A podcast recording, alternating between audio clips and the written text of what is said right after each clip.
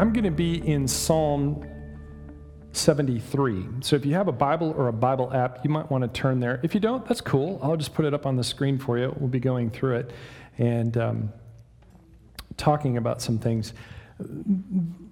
As you might know, Psalm a psalm is a, a song or a poem. And so there is an ancient poet who writes some very powerful words. And I want you to, to kind of listen to this a little bit. Um, and by the way, I'm going to be uh, reading from the New American Standard Bible on this one uh, with some of my own translation too. Um, but if you have an NIV, don't worry, you'll still get the gist. I promise. It'll be great. Surely God is good to Israel, to those who are pure in heart. But as for me, my feet came close to stumbling, my steps had almost slipped, for I was envious of the arrogant as I saw the prosperity of the wicked. I envied, or for I was envious of the arrogant I was jealous. I wanted what they had of the arrogant. These are the people who are boisterous, who are boastful. And why did he envy them? For there was no pains in their death, and their body is fat. They do not labor as other men, must be nice, right? nor are they stricken like mankind. Now, of course, this word here, stricken, means either with violence or disease. So they don't, if you were in Jamaica, they had no worries, right? Therefore, pride is their necklace. The garment of violence covers them, which is very interesting. He goes on, their eye bulges from fatness. Isn't that poetic? Can you imagine what that looks like? I kind of have this cartoon sort of ooga sort of look on. No. I've watched way too many cartoons, that's true. The imaginations of their heart run riot. Yes, I know how that goes as well. Uh, yeah, their imaginations run riot, run rampant. They mock and wickedly speak of oppression. They speak from on high. They have set their mouth against the heavens and their tongue parades through the earth. This is great stuff. I mean, this is really, really very powerful, I think. I love that. Their eye bulges from fatness. Um, the imaginations of their heart run riot. It's kind of unchecked, is the idea here. It just, it just runs amok without any adult supervision. Therefore, his people return to this place, and waters of abundance are drunk by them. They say, How does God know? And is there knowledge with the Most High? Behold, these are the wicked, and always at ease, they have increased in wealth. Now, interestingly enough, though, I get this, this idea of how does God know? These questions are asking reminds me an awful lot of a question that a certain serpent asked in Genesis 3. Did God really say that? Do you remember this?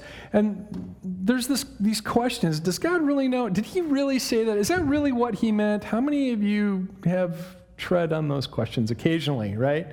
Is that what he really meant? Yeah, it's easy to do. Surely in vain I have kept my heart pure and washed my hands in innocence.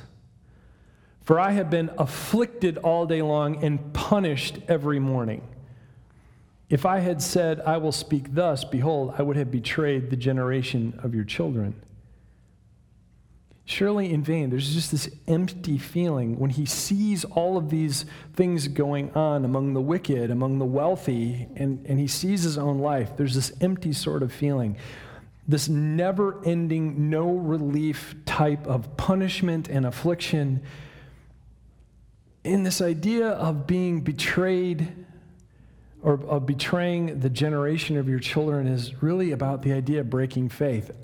In other words, what he's saying here is, I'm ready to walk away from it all. I'm ready to walk away from belief. I'm ready to be done with all of this. And if I do that, I know I'm going to hurt the people around me. The general sense of this is what's the point? I'm ready to cast off my, my belief. And it's really easy to feel his frustration when, when, you're, when you're reading through this. And maybe it resonates with you in an uncomfortable way. Just maybe. Have you ever felt that way? Have you ever felt this way? Surely God is good, but as for me, it's this feeling where we, we know that God is good, but the things that I'm seeing, boy, I don't deny the goodness of God, but where I am right now, yeah, I've got some questions about God. It's a strange mixture of, of jealousy over the success that he sees, and at the same time, there's an indignation over the injustice that causes that success, and it gets him to scratch his head and go, I, I just, I just don't understand how all these are happening. And if I'm completely honest as a pastor, I have known pastors of other churches that have incited similar feelings in my own life. I see the way they operate and I see the success, and I have a hard time squaring those two things. And we rebel over those types of feelings that we have. How can people like that actually have so much? Why is that even fair? How does that, that occur? And, and, and, and there's this part of us, we wonder when are they going to receive their just deserts? When are they going to get it? We wonder that. This idea was illustrated for me um, dramatically in the 2015 film called The Big Short. How many of you have seen this film? You haven't? Okay. Uh, a couple of things. It's kind of a documentary uh, that explored in part the 2007 2008 housing market crash here in the United States. If you can handle the language, which is a bit on the blues side, it's an excellent film. And it's informative of all of the events that occurred during that time frame, but it actually ed- educates you in terminology as you go along. Very interesting.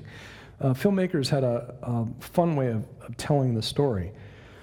But as it progresses, you learn some things along the way. But the most jarring moment of the entire film, at least for me, was right at the very end. And uh, there was a voiceover, and there was also some, some print that you had to read. And, and what the filmmakers uh, conveyed was that the US government bailed out some of the big banks during this mortgage crisis. Do you remember this? It wasn't just banks, it was some insurance companies and it was some other businesses because they were, quote, too big to fail, remember? And some of those bankers, not all of them, but some of those bankers, used the bailout money to pay themselves bonuses and to lobby Congress to kill meaningful banking reform. Yeah. In history now tells us that only one banker actually went to jail. $5 trillion in real estate value and in retirement money disappeared. 8 million people lost jobs and 6 million people lost their homes. And they paid themselves bonuses. Doesn't that just aggravate you a little bit? I mean, isn't that just, there's this part of you that goes, no, wait a minute, wait a minute, wait a minute. How does that kind of a thing happen? And we read that or we see it on film, and there's this part of us, we just get sick to our stomach. The injustice and the lack of accountability. And we wonder, let's be honest, we wonder where God is, don't we? We actually wonder where God is. How on earth could He let something happen to so many people so tragically? Where was God through all of this? And the poet sums this up for us, I think, beautifully. When I pondered to understand all of this, it was troublesome in my sight. In other words, I was deeply troubled by it. I tried, to, I tried to wrap my mind around this thing, but it just bothers me. And here we have this, this poet who is, is seeing the, the circumstances around him. And he's having a really hard time reconciling those circumstances to what he has been taught about God.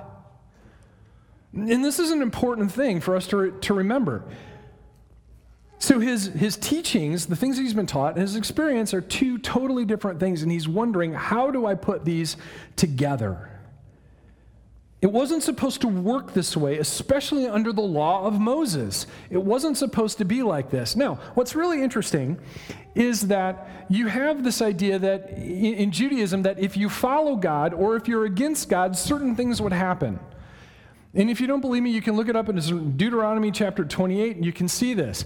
But if you follow God, you received blessing. If you were against God, you would be cursed. It was that simple. And here is this poet's reality. Here's what he's seeing is that if I follow God, because that's what I'm trying to do, I'm suffering because of it, which sounds a lot like a curse, right? And all of these other people who are living contrary to God are, are experiencing prosperity, which sounds a lot like a blessing. It's opposite. This is not the way it's supposed to work. There's lots of questions about it. And it runs counter to not only his faith, but also reasonable human ethics. No wonder he was ready to walk away from the whole thing, to cast off what his beliefs were. And then something happens. It's really interesting. Until I came into the sanctuary of God, then I perceived their end. Verse 16. I tried to understand it. It was troublesome until I came into the sanctuary of God. Then I perceived their end. Huh. There's a shift there, a pivot. Verse 16 and 17 turns this corner, and if you look, he, he says, Surely you set them in slippery places. You cast them down to destruction. How they are destroyed in a moment. They are utterly swept away by sudden terrors, like a dream when one awakes. O Lord, when aroused, you will despise their form. He begins to see that there are new possibilities, that there's something different out there. There is a longer game in play, and we can't always see it. He goes on. He gets introspective. When my heart was embittered and I was grieved within, then I was senseless and ignorant. I was like a beast before you. Isn't that great? Nevertheless, I am continually with you. You have taken hold of my right hand. With your counsel, you will guide me, and afterward receive me to glory. Now, let's think about this for a moment. When you get angry or you get depressed, my guess is you're like me and you don't think straight. Right? You kind of get that way. My wife and I call it the downward spiral. And it starts like this, and it gets tighter and tighter and tighter. And by the end of the day, you're just sniping at each other. And I don't know why I liked you in the first place. You know, it kind of comes to, that come on, be honest, you're in church.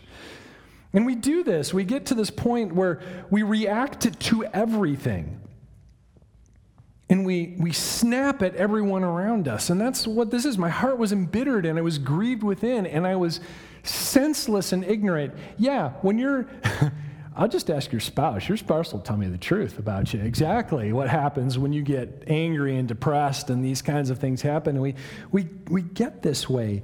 And yet, here's the beauty, and this is what the poet is trying to explain to us.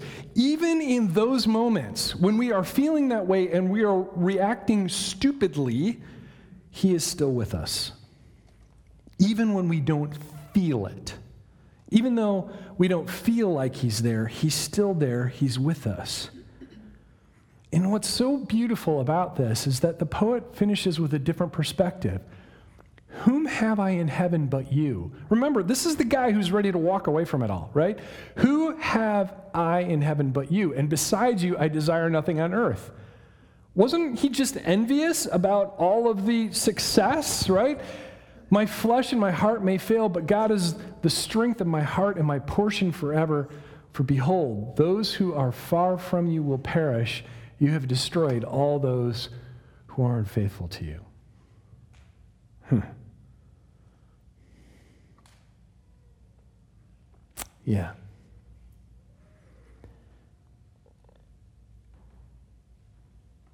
I really like this notion of my flesh and my heart may fail, but God is, my, is the strength of my heart.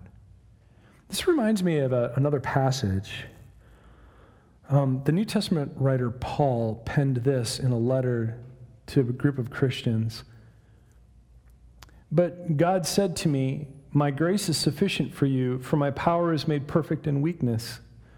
Therefore, I will boast all the more gladly about my weaknesses so that Christ's power may rest on me. That is why, for Christ's sake, I delight in weakness, in insults and hardships and persecutions and difficulties. For when I am weak, then I am strong. I think Paul had this poet in mind when he wrote this. This moment when we're the weakest, when we're snapping at everybody, when we're really, the truth is, God is still with us and He's our strength. He's the one who can get us out of that, that downward spiral. So, what is it about the sanctuary? What is it about that? And I think it has less to do with where and everything to do with who. Let me offer you just a couple of thoughts, just a couple things to think about. First, I think that the sanctuary has God at the center. This is why we sing, and by the way, we carefully select um, the music that we do here, not just for singability, but also for theology. There are certain songs that haven't made the cut. I'm just going to tell you that. For us.